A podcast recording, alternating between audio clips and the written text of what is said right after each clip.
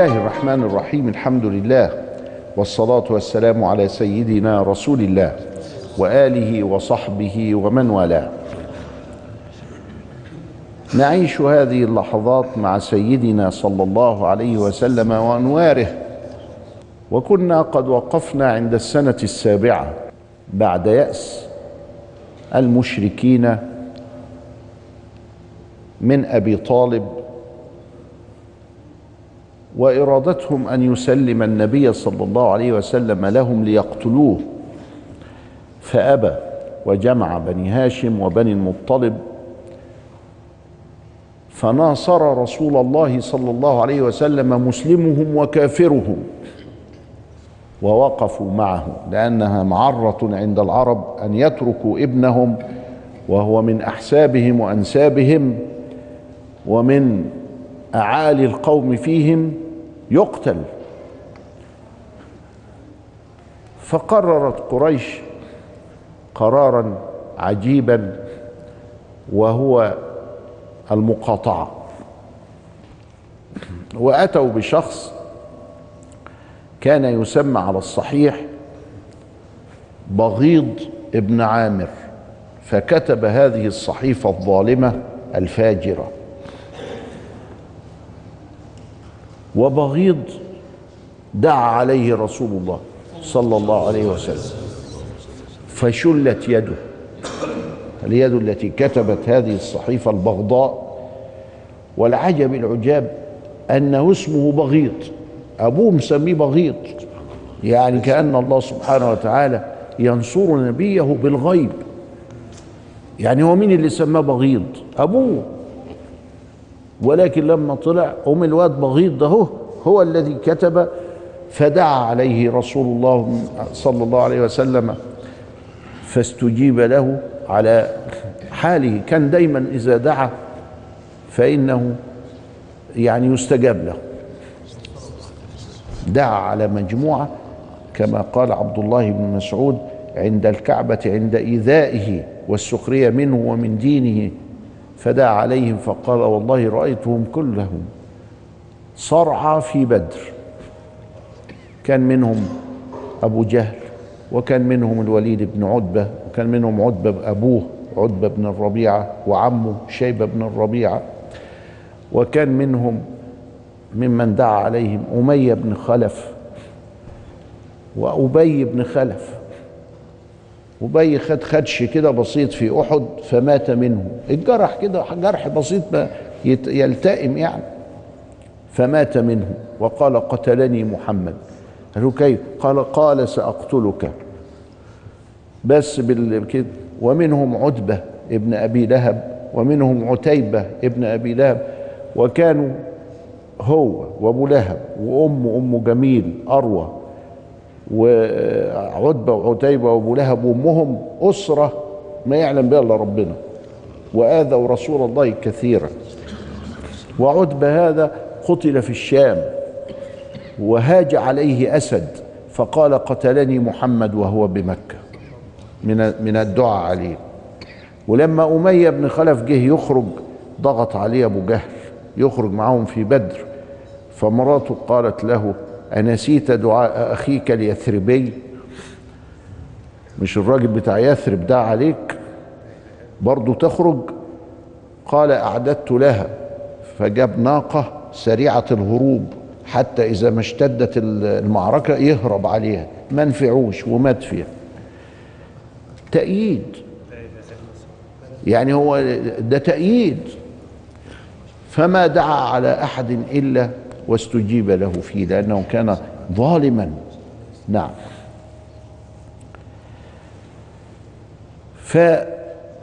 فبغيض هذا كتب الصحيفة وذكر فيها أننا لا نتزوج ولا نشتري ولا نبيع ولا نكلم ولا نجاور ولا يعني نسلم وإحنا ماشيين. على أحد من بني هاشم ولا بني المطلب حتى يسلموا محمدا للقتل.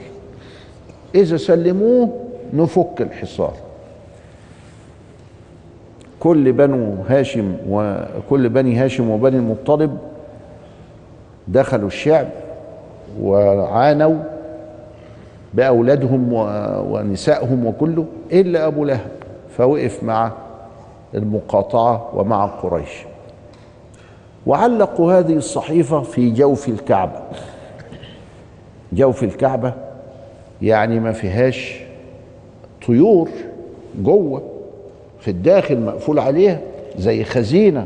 حفظ خلي بالك. وتمام كويس. وكانوا هم بيغسلوا الكعبة ويهتموا بيها ويعظموا شأنها. مش يعني كان بيت عادي كده فالحاصل إنه في هذه السنين السبع بعض الناس من الشهامة كانوا ياخدوا قمح ياخدوا مية ياخدوا دقيق ويروحوا بيه في الشعب علشان يدوه ليلا. من ضمنهم حكيم بن حزام. حكيم بن حزام ده هو تبقى عمته السيدة خديجة. ما هو ما خديجة بنت خويلد. هو حكيم بن حزام ابن خويلد. يبقى السيدة خديجة عمته لازم يعني عمته على طول أخت أبوه. فكان سرا هو مش مسلم ساعتها. فحكيم يمشي بالليل ويروح يدي القمح لعمته. كشفوا مين؟ أبو جهل. أبو جهل مترصد. وعايز يضيق عليهم المسالك. فاكتشف مشي وراه قال له تعالى هنا أنت بتخالف القانون؟ ما هي الصحيفة دي بقت قانون المشركين. تعالى بقى نفضحك ونعمل ليك عقاب وكده. هنحولك. فتعرض له أبو البختري ابن هشام وكان عطوفا على المسلمين أيضا. أبو البختري ده. وما أسلمش. أبو البختري مات مشرك لكن عنده شهامه قال له أما تستحي يا أبا جهل؟ إن هذا دين لخديجة عليه. قال له إذا كان دين معلش ما هو هيعمل إيه؟ دين. هترد الدين ولا هتاكل الدين؟ علشان العرب تعيرك فنرد قال له خلاص سيبه. إن هذا دين لخديجة عليه. فماذا يفعل؟ فتركه واستحى. الله هو المشرك بيستحي؟ أيوه.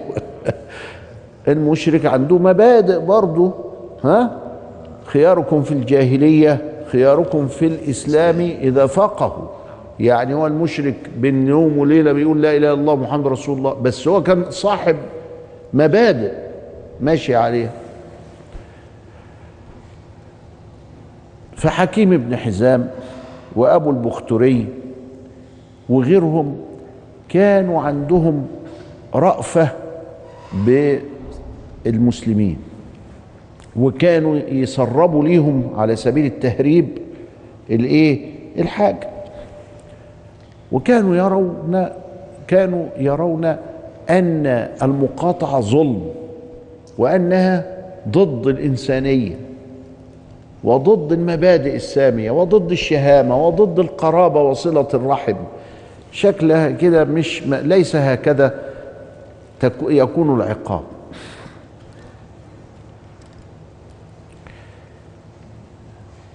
لما عملوا كده بسيدنا صلى الله عليه وسلم ووقف معه ناس هم كانوا يخرجون إلى مكة قبل القوافل ما تدخل حتى يشتروا ويبيعوا. أبو لهب خد باله من إنهم بيتسرب منهم حاجات من الخاج راح جري يشتري بأعلى الأسعار أو يمنعهم من الخروج أو يمنع القوافل من البيع. إيه ده؟ ده حقد إيه ده؟ لكن كل ده دفاعا عن المصالح وعن ما كان عليه المشركون. اضطر المش... المسلمون أن يأكلوا الجلود لو حد جاب لهم شاة وهم يذبحوها يأكلوا اللحم ويأكلوا الجلد كمان. واضطروا يأكلوا ورق الشجر. وكان كثيرا الصبيان يعيطوا. وهم يجيبوا لهم شوية مية ويحطوا فيهم ورق شجر ويقولوا إن إحنا بن... لغاية العيال ما تنام. تعبوا ثلاث سنين وهم بيحاربوا فيهم بهذه الطريقة القذرة. لم يفعل المسلمون هذا بأحد في العالمين. شوف بقى الفرق بقى. وبعد الفاصل نتكلم كيف كان هذا.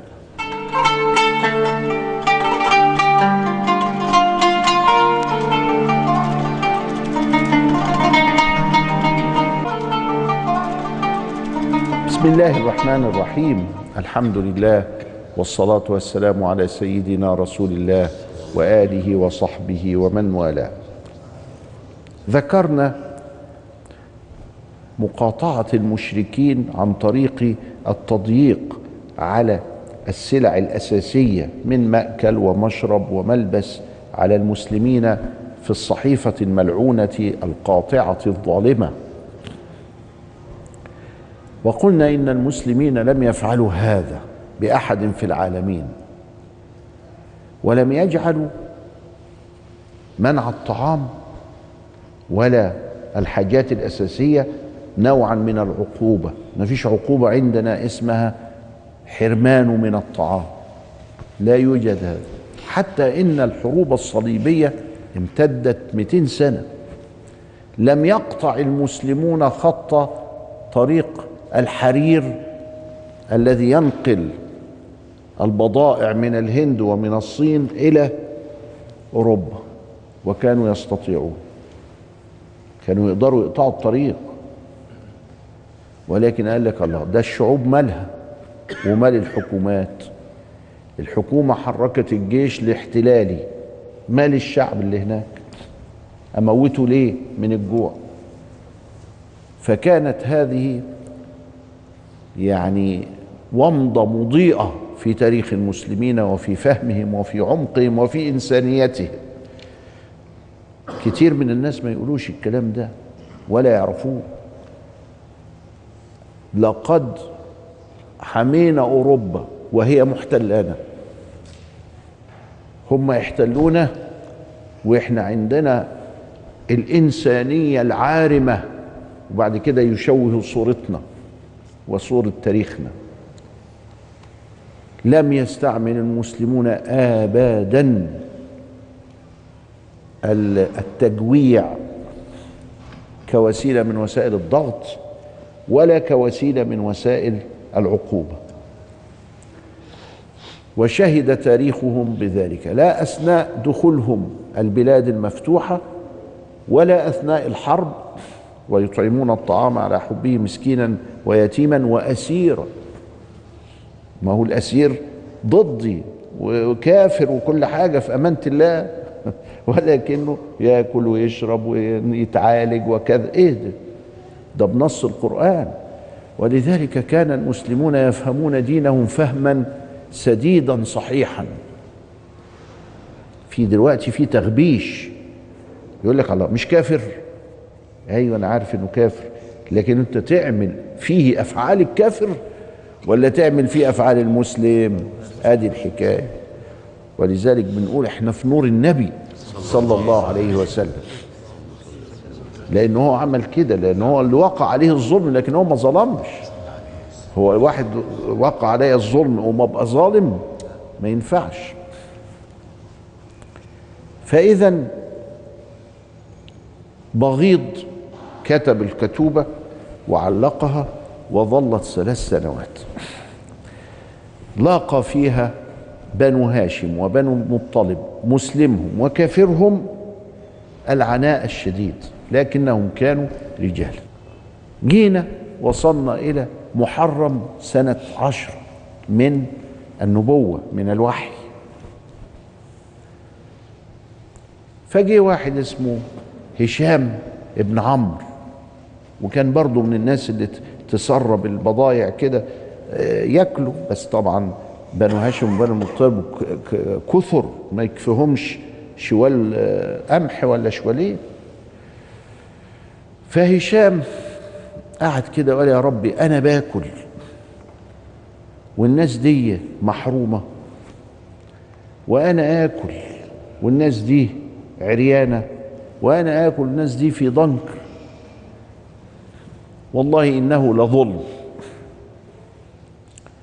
وراح لواحد تاني يحدثه. اسمه زهير.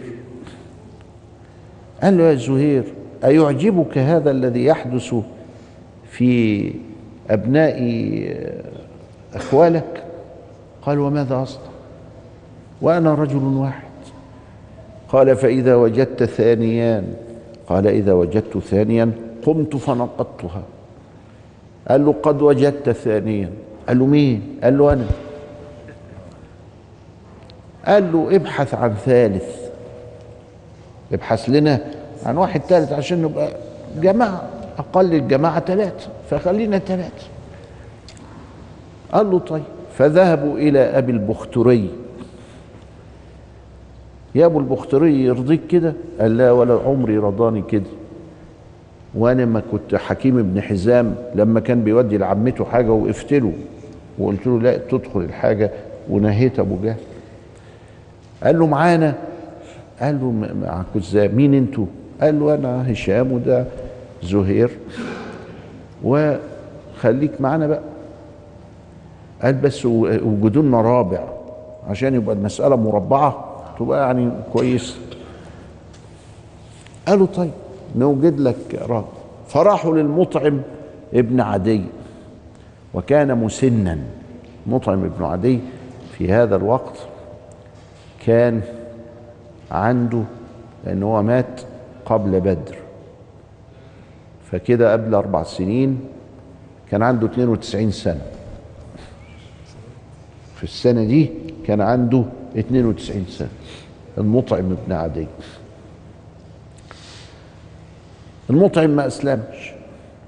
وأبو البختري ما أسلمش. لم يسلم. اللي أسلم هشام وزهير. ابن أمية. لكن ده أبو البختري وهشام بتاع ده المطعم ابن عدي ما أسلمش هو وأبو البختري ما أسلموش ماتوا على الشرك. إنما كانوا في عطف عندهم ورحمة ونصرة لرسول الله صلى الله عليه وسلم. فأبو المطعم قال له طب ما تشوف لنا خامس. واخد بالك؟ وراحوا جابوا واحد خامس وزهير قال لهم أنا فصيح شوية وناصح في الكلام خلوني أنا اللي أبدأ. قالوا له خلاص. فراح عند الكعبة وزهير قام وتكلم بأن هذا ظلم وهذه قطيعة رحم وما كنا نرضى وكذا.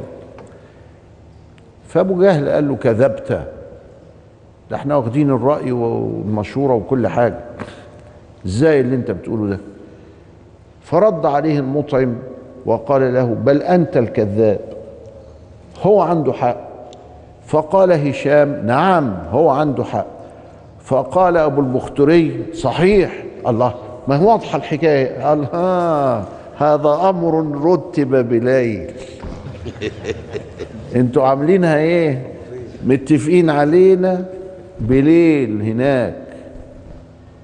ده يقولوا ده يقولوا ويوزعوا نفسهم كده عشان يعملوا رأي عام. ها؟ الرأي العام مهم ضاغط. فالناس أبو طالب في الوقت ده معجزة للنبي. كان النبي قال له امبارح على فكرة الصحيفة لا وجود لها. قال له إزاي؟ دي داخل الكعبة ومقفول عليها تمام. قال له الأرض كلتها إلا باسمك اللهم. هي دي بس اللي موجودة. الله قال له يا محمد ما ما, ما تعملش كده يعني ها؟ دي خطيئة. قال له بقول لك كده يا عم. اللي حصل كده ربنا أوحى ليا بكده. قال له هذا وحي؟ قال له أيوه زي ما تكون أبو طالب في قلبه من جوه مصدق. سيدنا النبي. الوحي فراح أبو طالب وجلس ساكت بعيد كده ما اشتركش مع إيه؟ مع إحداث وإنشاء الرأي العام اللي عمله هشام وأبو البختري والمطعم وزهير بن أمية وكذا إلى آخره. لا ما عملش كده. قعد بعيد كده أهو ويرقب الحكاية. فلما لقى الناس كلها فيها توجه قال لهم تعالوا استنوا تعال يا أبو جهل أنت بتقول عليهم كذابين وهم بيقولوا عليك كذاب. أنا عايز نخلص الحكاية دي. قال له إزاي؟ قال له ابن أخي أخبرني إن الصحيفة هتفتحوا ومش هتلاقوها. قال له ما راحت فين؟ قال أكلتها ال- الأرض. ولم يبق منها إلا باسمك اللهم. فإن صدق فذاك. وإن كذب فخذوه واقتلوه. يبقى ده إيه؟ آه ده ده, ده الراجل ده مؤمن كده. آه. ده أبو طالب ده ده مؤمن. آه. وما كان أن يسلم ابن أخيه. ها أبدا. ولكن الله بيقول له أنا هو بيقول ده وحي. إذا صدق الوحي يبقى انتهى الأمر. اذا ما صدقش خذوا واقتلوه خلوها نخلص. ففتحوا فوجدوا الصحيفة على ما أخبر رسول الله صلى الله عليه وسلم فانتفت وكبر المؤمنون. إلى لقاء آخر أستودعكم الله والسلام عليكم ورحمة الله وبركاته.